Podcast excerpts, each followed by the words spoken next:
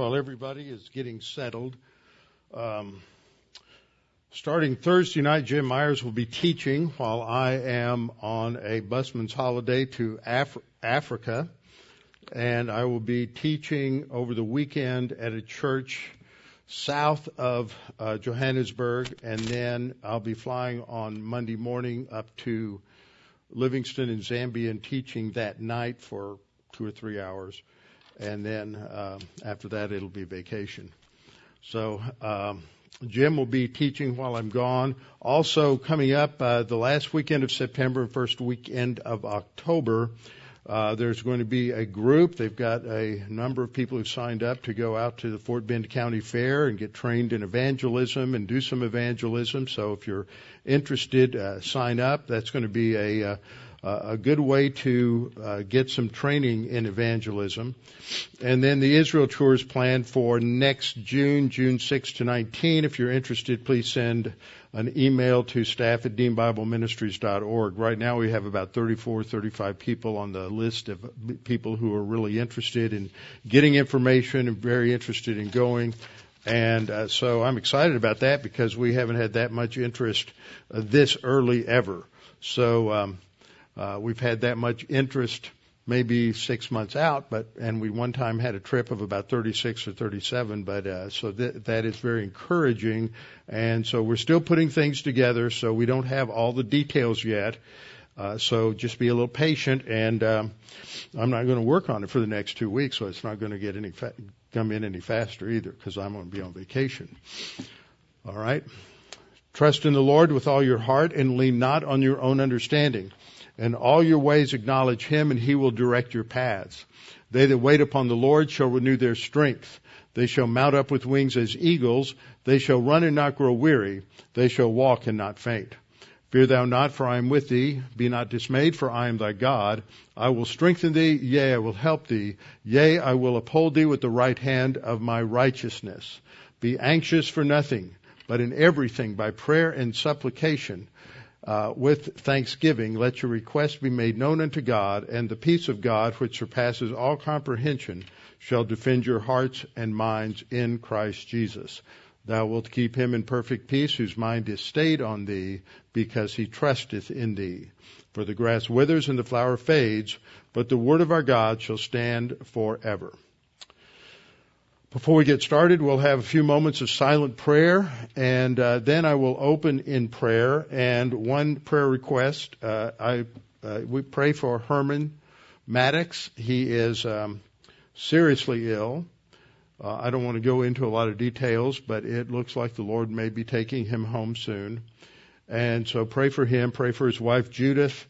Pray for the church, the congregation there, and. Um, uh, it's, it's just in the Lord's hands how, what, how, whatever He will do and whatever His plan is, but we know that His plan is perfect, and so whatever happens will be uh, perfect timing. So let's uh, have a few moments of silent prayer, and then uh, op- I'll open in prayer. Let's pray.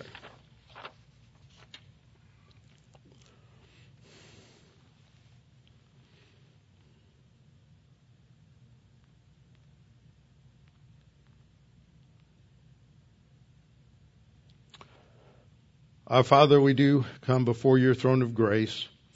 We know that in times when there is serious, severe illness, and there's the great possibility that you're going to take a believer home, we know that precious in your sight is the death of your saints. And Father, we pray your comfort for uh, through your word for Judith, for those in the, uh, Herman's congregation, and we just pray that you would uh, take him, not let him suffer, that the doctors would be wise in how they, they handle his case. And Father, we pray that you would uh, continue that ministry. that He's been so faithful uh, over the over the last decades, and there's some good men there who are who are teaching also.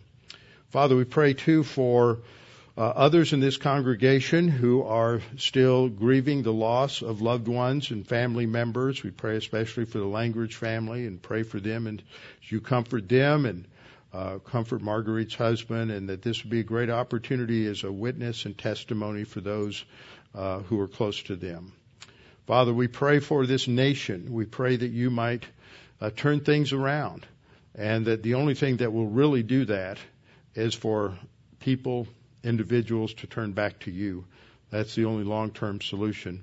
Short-term solutions involve voting, and we need to be out and take care of our responsibility in those areas, and it's important to be informed.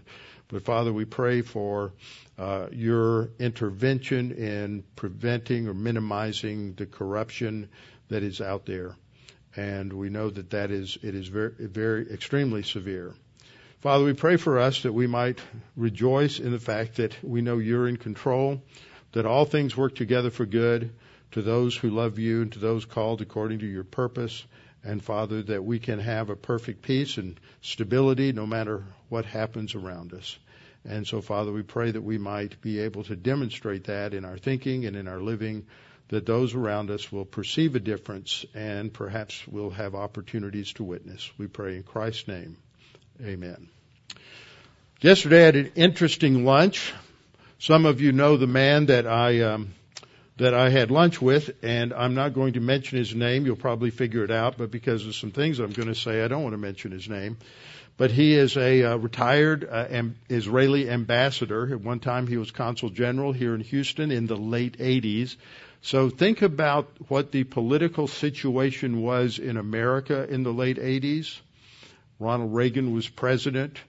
Um, we had a, and um, uh, during part of that time, George Herbert Walker Bush was president during part of that time. Uh, there was a lot going on in Texas at that time.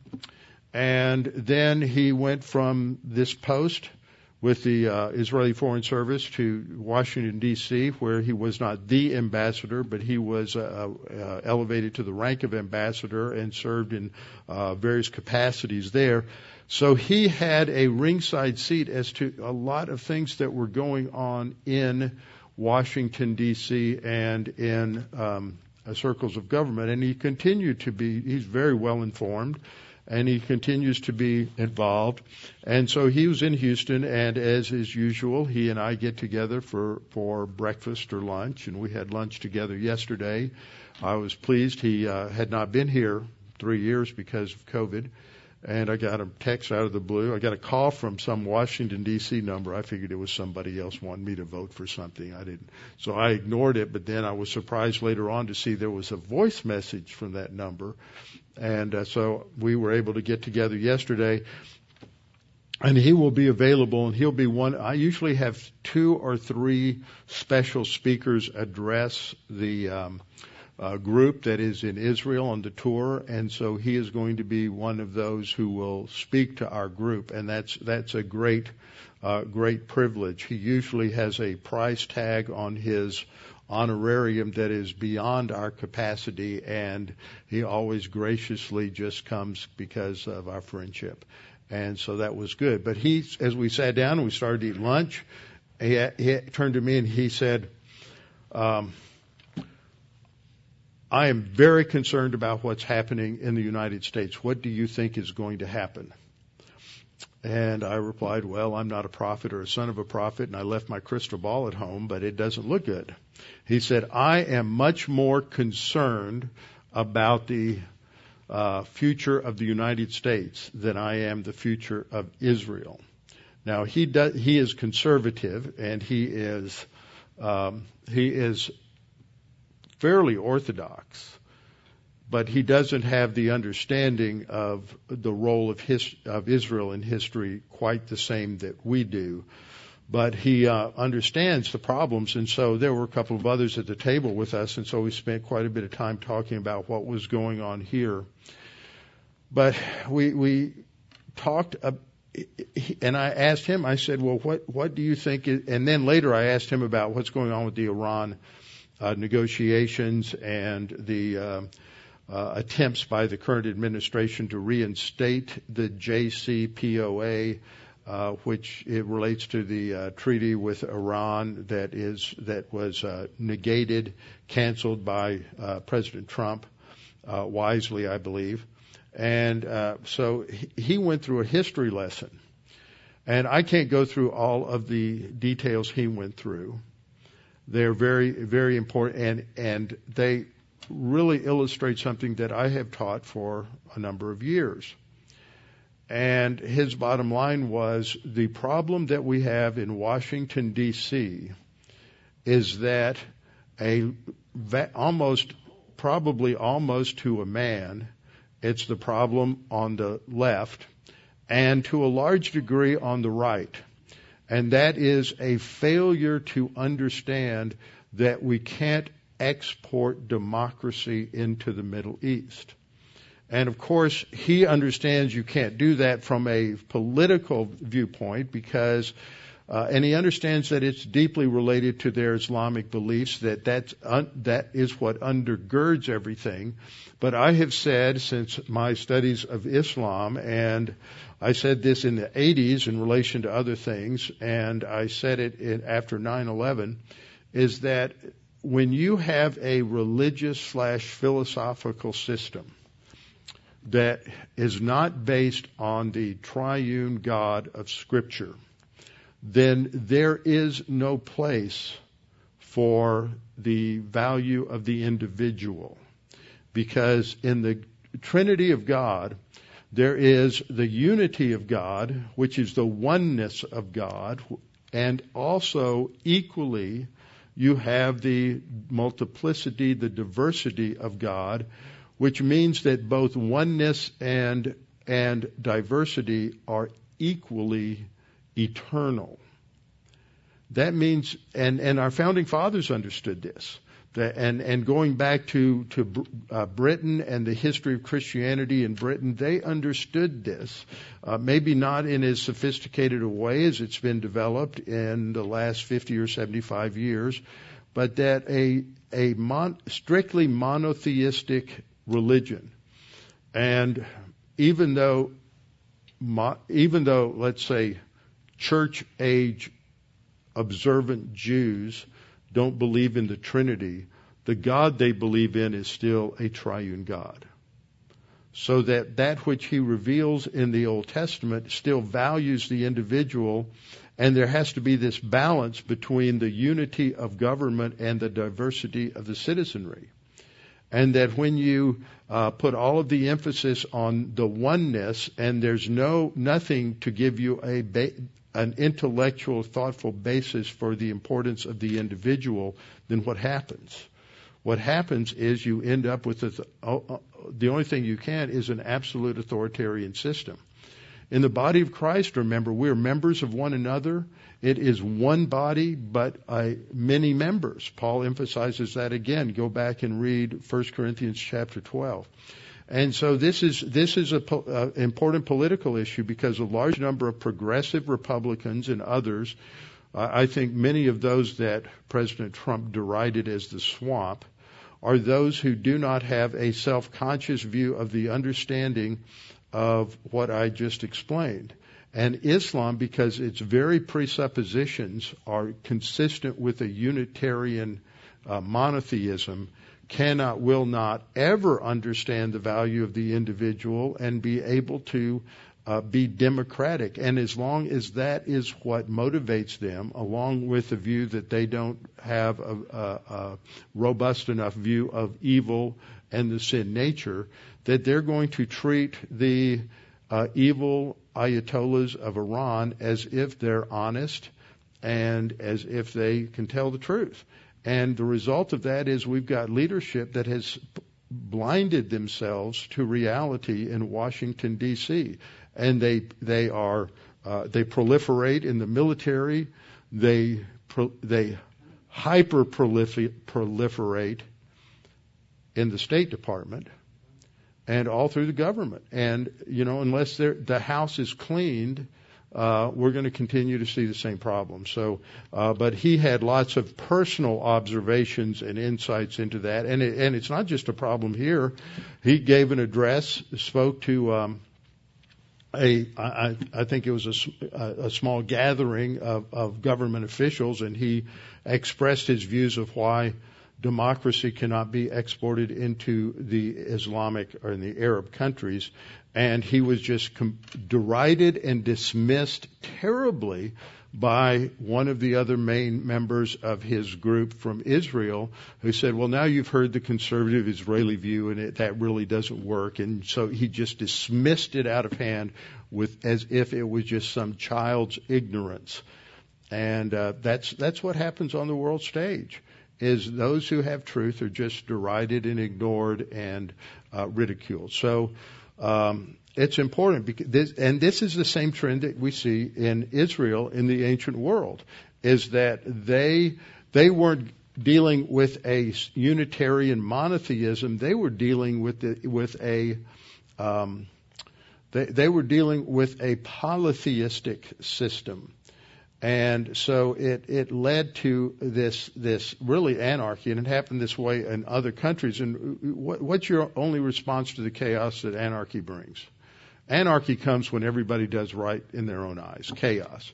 And what's the solution to it? It's always going to be tyranny. So one way or the other, you, it, all roads lead back to an autocratic government because the only way you can control the consequences of chaos or anarchy or everybody doing what's right in their own eyes is for a strong leader to come in and shut it down. And so this is, Israel just goes through this again and again. So we're going to look at their confession statement in Judges 10, 10 to 18 tonight. And I want to just summarize what happens in Judges in relation to their recognition of their sin problem. So in Judges 3, 7, we see the first, the first statement, and the sons of Israel did what was evil in the sight of the Lord and forgot or abandoned the Lord their God and uh, enslaved themselves to the Baals and the Asherah. And then what happens? Then you have the first judgeship, which is going to be Othniel, and then in Judges 3:12, now the sons of Israel again did evil. And you'll see this word again each time we go through this. Again did evil in the sight of the Lord. So this is the second verse, same as the first. So the Lord strengthened Eglon, the king of Moab. So this is the second cycle of discipline uh, that they go through. Uh, strengthened Eglon, the king of Moab, against Israel because they had done evil in the sight of the Lord. And then um, the, he's going to raise up Ehud. You, y'all remember when Lefty killed Fatty in the outhouse. And then the sons of Israel again did evil in the sight of the Lord after Ehud died, and this leads to the oppression by uh, um, by the Canaanites. And um, God will raise up Deborah as a judge, and um, then you have, or actually Shamgar comes first. He's that first parenthesis. Then in 6-1, the sons of Israel did what was evil in the sight of the Lord, and the Lord gave them into the hands of Midian. Uh, seven years, this comes after the Deborah and Barak cycle. And um, this introduces the Gideon cycle. And then in 10:6, after the Gideon cycle, in our passage, the, this is the most extensive and detailed explanation of their sin. Then the sons of Israel again did evil in the sight of the Lord, served the Baals and the Ashtaroths, the gods of Aram, the gods of Sidon, the gods of Moab, the gods of the sons of Ammon, and the gods of the Philistines. Thus they forsook the Lord or abandoned the Lord and did not serve him. And then we'll get to Judges 13:1. That's going to Judges 10:6 is part of the introduction to the Jephthah cycle, and then the last cycle is Samson. The last judge is Samson. Judges 13:1. Now the sons of Israel again did evil in the sight of the Lord, so that the Lord gave them into the hands of the Philistines for 40 years. Now, we sort of read that and we go again and again and again and again. But let me see. Over the last two weeks, the Lord has said, and fill in the blank with your name, has again done evil in the sight of the Lord. And then 30 minutes later, and fill in the blank with your name, has again done evil in the sight of the Lord. Because we're sinners and that's what we do. And we know the solution to the sin is first of all the cross, and second, in terms of our daily walk, is to confess sin and to deal with that. So that's what we see in our chapter in uh, Judges uh, 10, uh, 6 down through the end of the chapter is dealing with the confession that comes this time. This is, and this is the most detailed confession that comes uh, from Israel. But God really doesn't take it very seriously. And so we continue our process of looking at this center part, how the leadership has become increasingly paganized. And that's what, you know, we could just take that blueprint and put it on top of the United States because we're down uh, in this lowest, worst cycle around uh, Samson. And then we'll get into some of the really drudge, er- uh, drudge areas where there's just nothing good going on. Uh, disobedience leads to discipline. That's the cycle. And then there's going to be deliverance, whether they deserve it or not. That's God's grace. And, you know, sometimes when we go through judges, it just seems to be like we're just, uh, just trying to walk through the quicksand of evil with snowshoes on. It's slow, it's horrible, but it's important to, to learn something because at the end of the day, as bad and as disobedient and as evil as Israel has been again and again and again and again, guess what? God will provide deliverance for them. And it ultimately sets the stage for David being the king. And ultimately, the line of David brings the Savior. So it's all about grace and how, as bad as we are, God still loves and cares for us and provides for us out of His uh, wonderful grace. So we just see these cycles going downhill all the way, and we're down in the Je- Jephthah, the beginnings of the Jephthah cycle. So we looked at these introductory judges last week, and uh, pointing out the map here uh, shows where they operated. They are operating. Um, so Tola is operating in this area of the hill country of Samaria. You have uh, Jair, who is up here in this is the Transjordan area on the northern side, is the area uh, also referred to as Gilead. The Hebrew, modern Hebrew, is Gilad. Uh, that is the area. We're going to talk a lot about that because it plays a huge role in this particular uh, episode. So it's in this Transjordan area that is the focal point of, of what is coming. So we're told, we're introduced to the first judge, Tola, in 10, 1 and 2, and then we go to the other subsequent judges, and um, I'm going to skip over a, a couple of things here. So he judged, the first judge judges Israel for 23 years.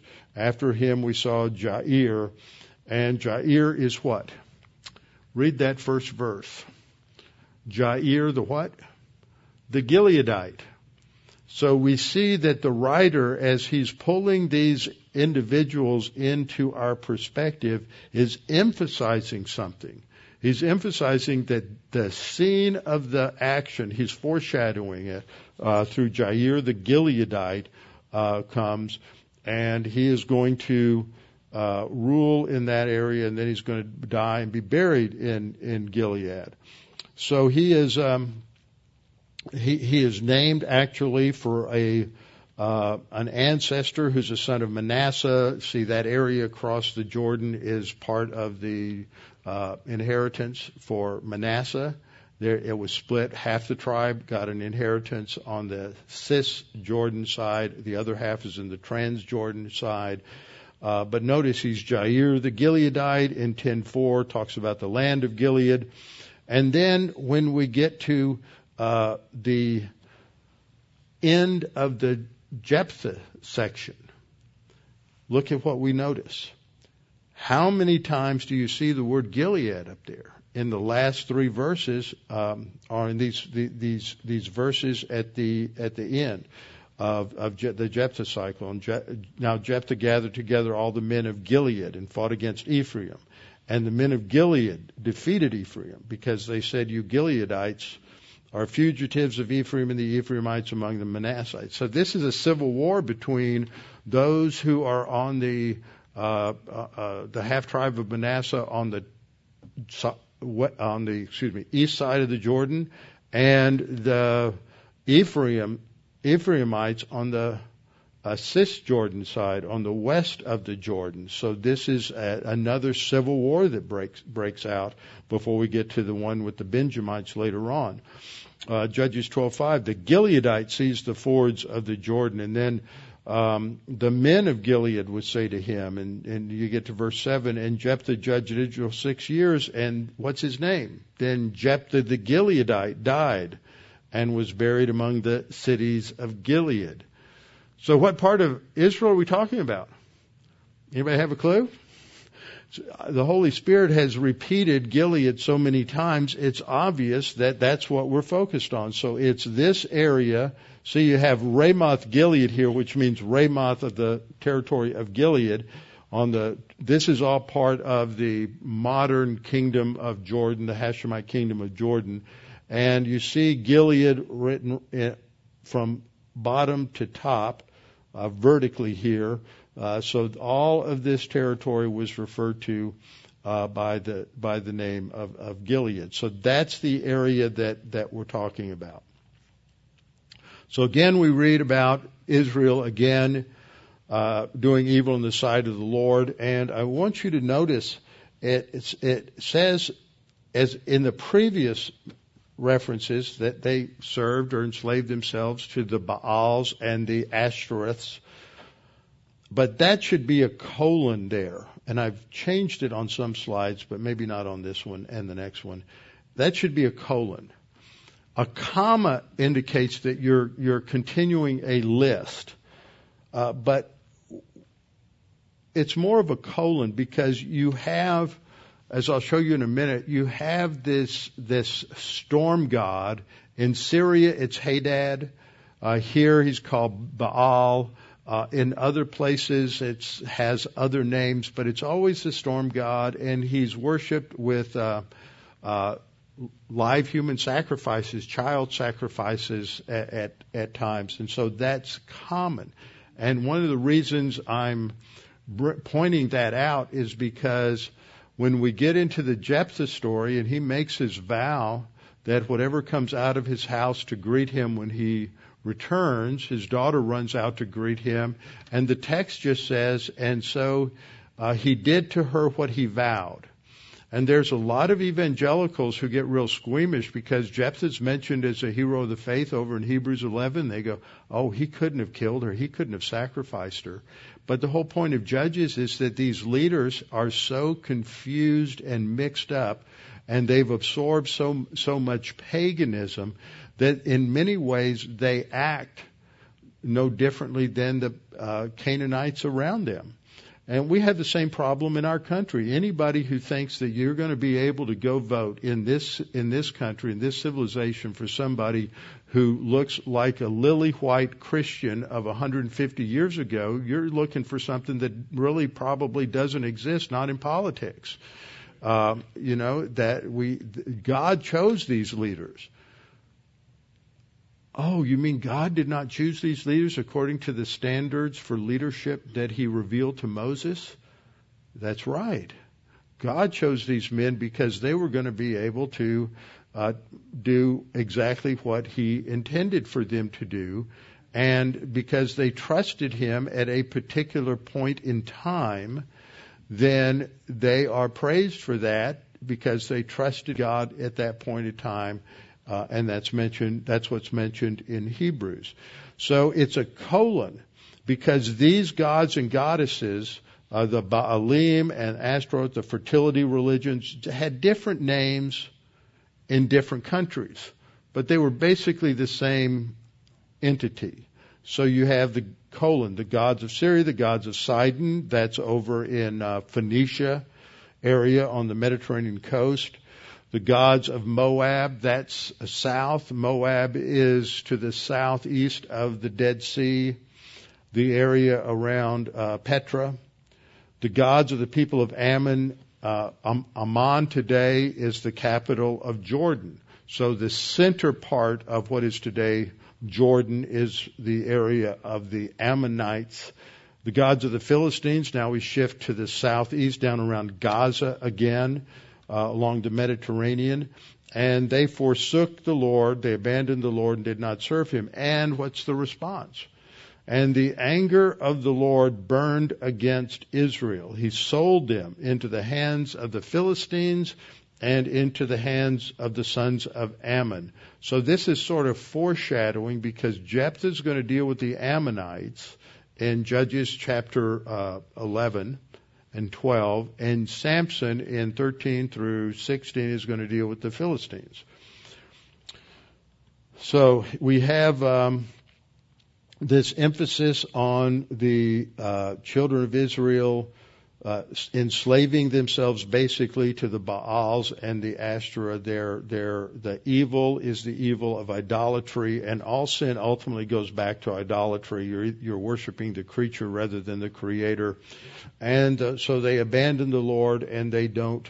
Uh, they don't serve him. So you're either serving the Lord or you're serving some creature. That's th- those are the options that Paul has in Romans chapter one. They either they you either uh, worship the creature or you or excuse me you either worship the creator or you worship the, something in the creation, whether it is animate or inanimate. Um, okay, Judges ten six. We get to um, we, we've already read through this. You have a list of these different nations. You have the gods of Syria and Sidon, Moab and Ammon, and the Philistines. So there are five that are mentioned there. What binds them together is that uh, I put in an M dash in here. Colon or M dash punctuation is basically the same thing. And these, these five, the gods of these five nations are the ones that entrap the, the Israelites. And then this goes back though to Deuteronomy 7:1, whereas uh, where Moses is reviewing uh, God's marching orders for when they go into the promised land in the land of Canaan. So the land of Canaan is really named for Canaan, who's the grandson of Noah and some of his descendants, all of these different ethnic groups, settled there. But these different groups are uh, are just loosely called Canaanites because they live in that geographical area. So you have the Hittites, you had Hittites that lived there, but mostly the Hittite Empire is up in what we refer to as Turkey today. And you have the Girgashites and the Amorites, We'll talk about the Amorites later. They're to the northeast, stretching all the way back uh, through Syria over into what we would what would be north uh, northern Iraq today. You have the Canaanites and Perizzites and Hivites and Jebusites and stalactites and stalagmites. And every time people look, their eyes glaze over. But these these are important groups. The Jebusites had uh, control of uh, the city of Salem or Jerusalem, which David will finally conquer and take away from the Jebusites later on. And Perizzites and Hivites are just other ethnic groups that all lived within the land that God promised to Abraham. So it just reminds us of the evil that goes on that's been mentioned, the, the cycle of evil and idolatry that's explained. We went through this last week in Judges 2:11 and that process just just goes on and on. They forsake the Lord, they abandon the Lord, and uh, again and again you just have this same pattern. We we all have patterns of sin, and you may not have recognized your patterns, but they're redundant. And we tend to do the same things over and over again. And I know I didn't want to expose you too much on that. So we talked about that last time. And then we went to Joshua 24. And Joshua 24, uh, Joshua gathered all the tribes of Israel and the elders of Israel, and he challenged them. And uh, he challenges them to make a choice because that's the ultimate issue is going to be volition. Are you going to choose to serve God or are you going to church, uh, choose to serve some aspect of the creation, whether it's yourself or whether it is a false god or idol of human imagination or whatever it is. And so he makes his challenge that if it seems evil to you to serve the Lord, choose for yourselves today whom you will serve, whether the gods which your father served that were on the other side of the river, that's referring to the Euphrates, or the gods of the Amorites. We're going to look at who those are in just a minute. The gods of the Amorites in whose land you dwell. So here he's associating the land of Canaan with the Amorites, who were a large group of people uh, earlier, several hundred years earlier, called the Amuru. And, uh, and so they influence all of these different ethnic Canaanite groups. And he, then he concludes, but as for me and my house, we will serve the Lord. And the people answer, and I believe they are answering some, it's like a pep rally, and they answer somewhat uh, emotionally. They are motivated, eh, but they can't carry it through. And that's what happens in the first chapter of Judges as we, we studied. And they say, far be it from us that we should forsake the Lord to serve other gods, and that's exactly what they do. So this term Amorite, not to be confused with Ammonite. See, those two words sounds very similar. And so when we read these terms, we say, oh, I don't know who they are. That's why you always need to have a good Bible dictionary uh, at hand so that you can look things up when you're reading your Bible. Amorite derives from a term that means Westerners. Well, if they're Western and they're in the area of uh, northern Canaan, Syria, going across to um, going across. See, here's the map here. So they're in this area. They're going from northern Canaan up across this way, up across Syria, and over into northern Iraq. Uh, that's west of where? What's the big city over there? Babylon. Always remember this. From the beginnings in Genesis, with the Tower of Babel in Genesis 11 until you get to the book of Revelation. Jerusalem's the city of God. That's God's city, whether they're observing it or not. And Babylon is the representative of satanic evil.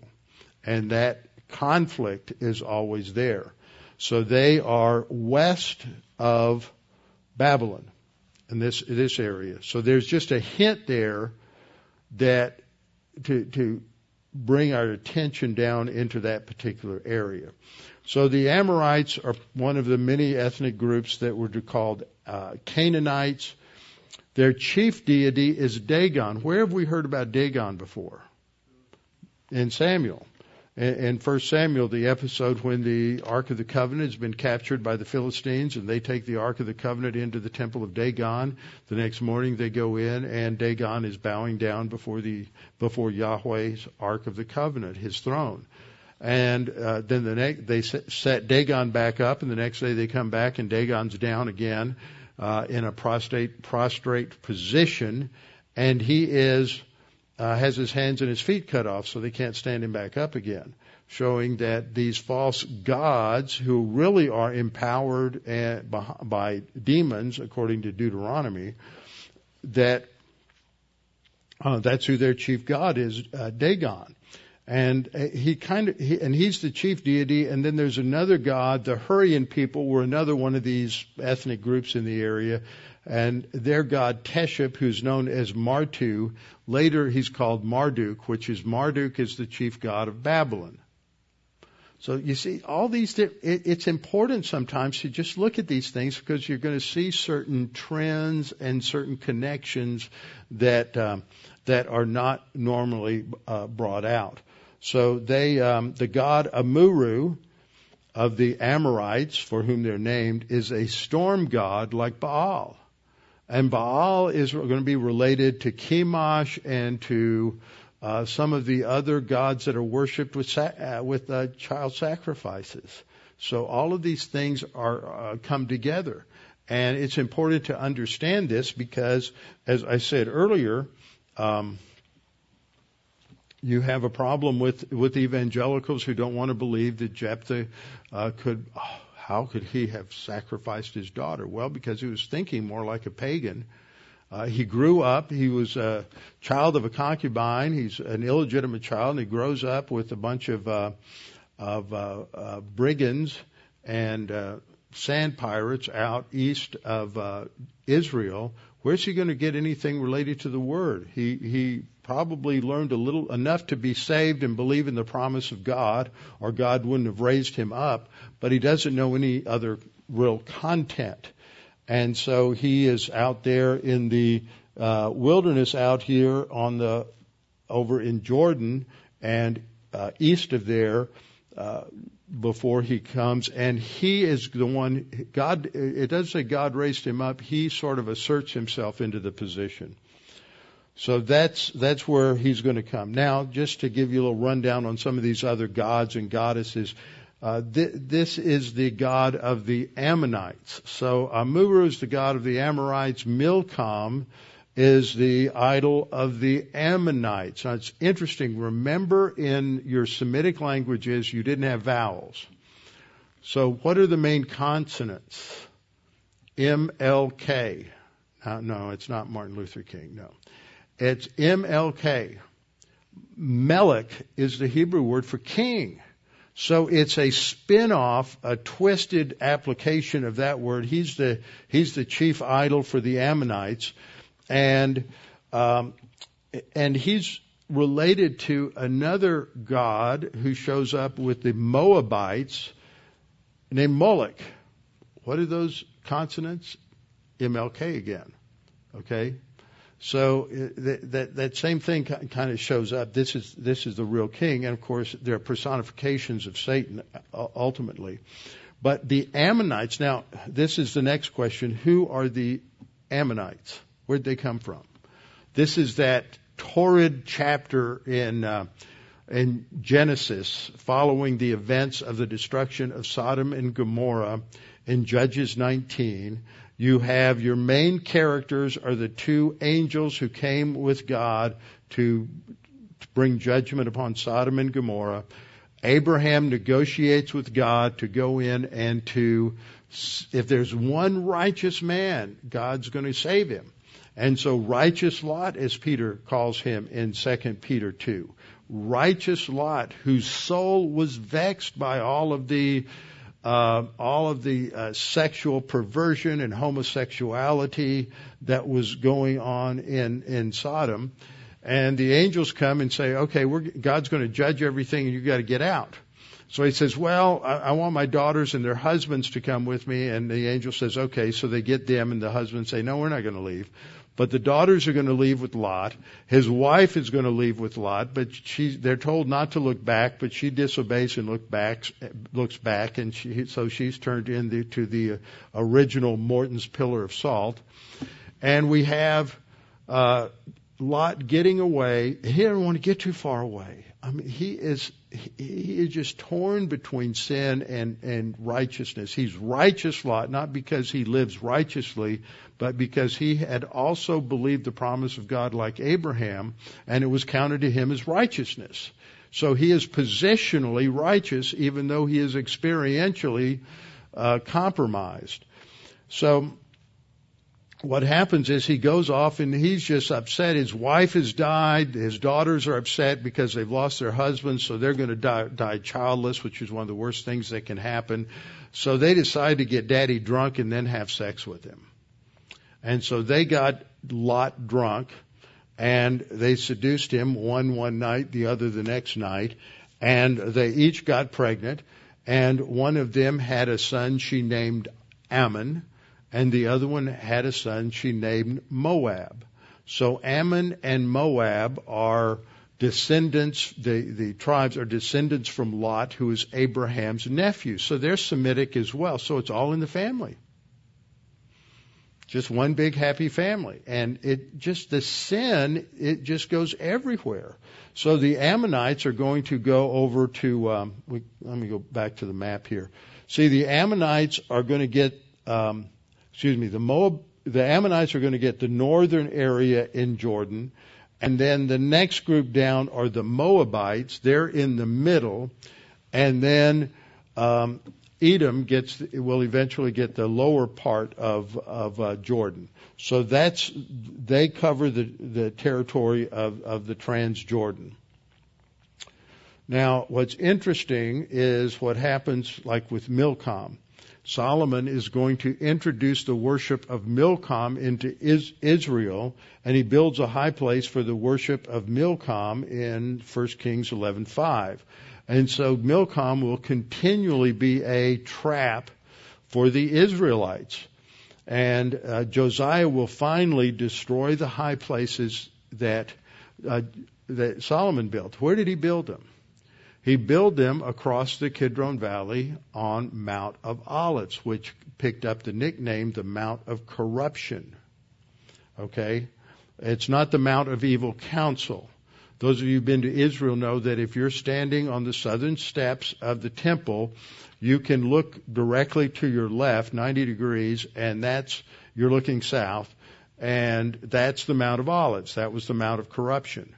But if you look due um, due south, you're going to see things go up to kind of a ridge, and there's a building on the top that stands out in, in profile, and it's flying a flag that's kind of blue and white. You can barely make it out. And that's the UN building. But it's built on a very fascinating site. It's built on the Mount of, of, um, uh, of, of Evil Counsel. Because that is where Solomon uh, met with his advisors who counseled him, or excuse me, not Solomon, but but uh, Rehoboam met with his counselors, uh, counseled him to increase the taxation, increase the tax burden on the people, and cause a disruption. But it's ironic that the Mount of Evil Counsel is where uh, the UN decided to put their building. It's interesting how God uh, exposes evil even uses their ambitions against them.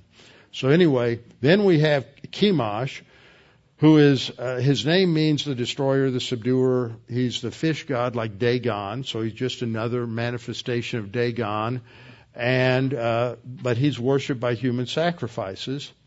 So each of these religions, you have the uh, Milcom, Chemosh, and Moloch are all national religions of different groups, but they're all inspired by Satan to attack the God of Israel and destroy God's God's people. Second Kings seventeen seventeen said, then they they referring to the Israelites made their sons and their daughters pass through the fire. And so what we see is that uh, in these religions, there is child sacrifice, and they are uh, putting out their uh, the statues would have this area uh, in this idol where they built a huge fires like a furnace uh, that was shaped in the shape of this god, and his arms are out, and they would literally sacrifice, immolate, burn alive their their children. Now, what was interesting was uh, when I was in seminary, I wrote my master's thesis on Jephthah's vow. And uh, I argued a strong case. At that time, there were few things published by scholars who took the sacrifice view. That that's what, literally what happened. Most evangelicals were squeamish about it. But since then, it's like almost every major commentary I've read on Judges that's come out since then takes the sacrifice view. And the archaeology has discovered more and more that, that, that it wasn't just at the time of Solomon and later that there was child sacrifice. It goes all the way back uh, to the Canaanites, and it was it was the uh, it was accepted in the culture. So I'm telling you all of this because, so that it lays the groundwork for when we get to what to Jephthah's vow and what he did. You see that this is part of the pagan culture and just as today we have many, many Christians who are influenced by the culture and think more like a woke, postmodern, um, un-American, in my opinion. And um, just then you had people who were not not true Israelites, and they uh, rejected everything in the Mosaic Law, and they thought like a Canaanite and acted and practiced everything like a Canaanite. And the result is that God's anger was hot against Israel, and he sold them into the hands of the Philistines and into the hands of the people of Ammon. Now, I want to talk just briefly about this phrase, the anger of the Lord. Because people get the idea, because this is an anthropopathism. You know, we have two words that sound similar. One is anthropomorphism, morph meaning form, and anthropopathism from pathos meaning emotion, uh, suffering. Just it, you, it's the same thing you have in empathy, the P-A-T-H, empathy, sympathy. Uh, that that is a, a word that deals deals with emotion. So there's always been a struggle in Christianity dealing with a doctrine called the impassibility of God. And what that means is God really within himself touched emotionally because that would change God. That's part of the argument. And um, and does God have passions? That's the P A S S in the word impassibility. So that is uh, where that comes from. Does God have passions? Does He have emotion? And that's a big debated thing, and I, I believe that most of these phrases are um, uh, most of these phrases are figures of speech because it helps us to understand things about God's character uh, in a way that that we may not understand in in some other way, and that's the purpose of both anthropomorphisms and anthropopathisms. An anthropomorphism is a figure of speech that compares some attribute of God to a physical feature in the human body, such as the eyes of God go to and fro throughout the whole earth looking for a man uh, who fears him. Uh, does God have eyes like humans have eyes? No. Uh, you have other phrases that refer to the ears of God. You also have an idiom that refers to God's nose. Does God have eyes? No. Does God have ears? No. Does God have a nose? No. Now that's really important. You have to follow what I'm saying here. So this phrase, anger of the Lord in the Hebrew, is made up of two words. Uh, it's made up, here are the two words here. It's from the verb kara, vayikar, in a, in a Qal imperfect, and af, which is the word for nose. Does God have a nose? No. So the word kara refers to, literally, it's a word for burning, but it is applied figuratively to your face is burning. When you get mad, the blood goes into your face, your nose turns red. Okay, so that's the background for this, this figure of speech. And God is, uh, so does God have a literal nose? No. So this is an anthropomorphism, uh, excuse me, it's an anthropopathism based on an anthropomorphism. So about 20 years ago, 25, 23, 24 years ago, uh, somebody whose name I won't mention published an article in a Chafer Journal arguing that God had emotion. And I called him up because I could do this. And I said, you totally ignored the whole fact that this this phrase that God's nose burns is an anthropopathism based on an anthropomorphism. It's all a figure of speech, and you just didn't deal with it at all. Well, he was a little miffed at that.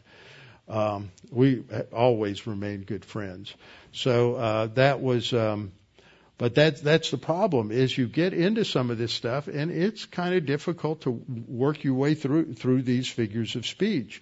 But even words in the in the Greek in the New Testament, when you look at the mercies of God or the compassion of God, it's splanchnoid, which means the kidneys of God, the innards of God. Because where where do you feel emotions? You feel you know you, uh, suddenly you, you're told that somebody close to you has died, you feel it in your gut. Right? And so the Hebrews were very con- uh, concrete about how they describe uh, emotions, so they related them to, to physical things.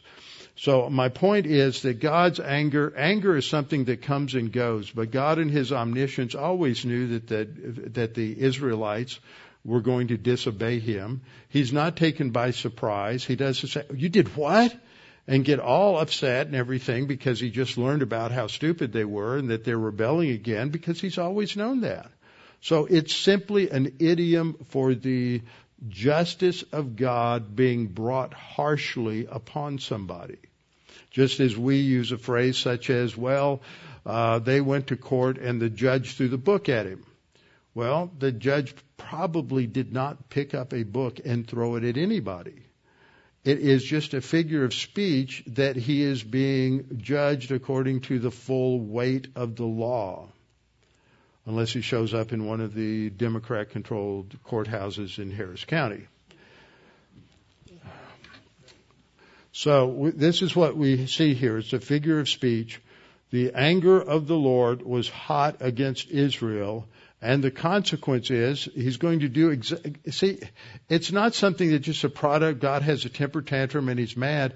It goes back to the Mosaic law. Leviticus 26, Deuteronomy 28 spells this out that when you do this, I will do this and I will bring uh, you under foreign domination and you'll be defeated military and come under the control of these foreign powers. And so God is being very fair. He says, let's look at the law.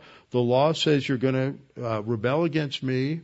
What's the penalty? Oh, the penalty is five different stages of discipline. And so now it's time for us to bring uh, the Philistines and the Ammonites in, and they are going to uh, bring punishment to you. And so what ha- the way this is described in verse 8 is, and they, that is the Philistines and the Ammonites, afflicted and crushed the sons of Israel that year. For 18 years they afflicted all the sons of Israel who were beyond the Jordan in Gilead in the land of the Amorites. So this is the area that's focusing on what's happening in the, in the no- northeast the King James translates it, New King James translates it, they harassed and oppressed. Let me tell you, it's a lot more than harassing and oppressing. Uh, you have these two words. It, it, they're, they're sort of onomatopoeic words. That means they kind of sound like what they're doing, the, and they have a little rhyme to them. The first is ra'ats. The second is ratzats. Ra'ats and ratzats. And so what the, the writer's emphasizing here is that they are going to be uh, seriously uh, seriously attacked and restricted and crushed.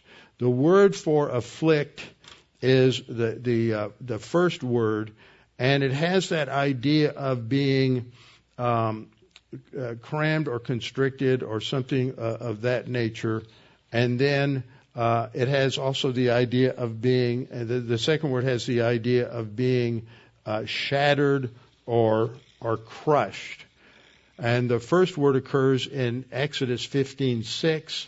The second one occurs earlier in Judges 9:53, uh, where it has the, the idea of that millstone that fell on Abimelech's head and crushed it. So that gives you a nice, vivid imagery of what God is talking about here is that they are physically brutalized in these 18 years of control by the Amorites. Verse 9 says the sons of Ammon crossed the Jordan to fight also against Judah, Benjamin, and the house of Ephraim, so that all of Israel is greatly distressed. It's not just those who are in Gilead across the Jordan, but the Am- Ammonites are continuing to invade into the main uh, the main areas as well. Um, let me build this little timeline here. Oh, the order just got all blown up. So uh, the time, this brings us to the time of, uh, of Jephthah. So Jephthah's dates are roughly 1150 to 1100.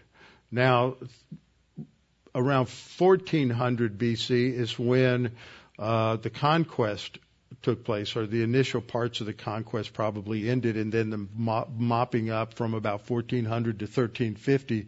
So he's born about 200 years after that, and he lives for about 50 years to 1100. 1050 is roughly uh, when Saul begins to reign. So Saul's going to be alive uh, during part of this time as as a child. He's going to be born during Jephthah's reign. So Jephthah's born in 1150.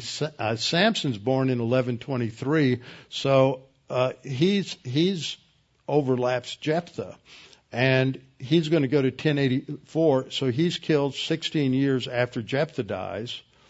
Samuel uh, is going to be born in 1115, so he overlaps Jephthah and Samson as well, and he's going to die in 1020.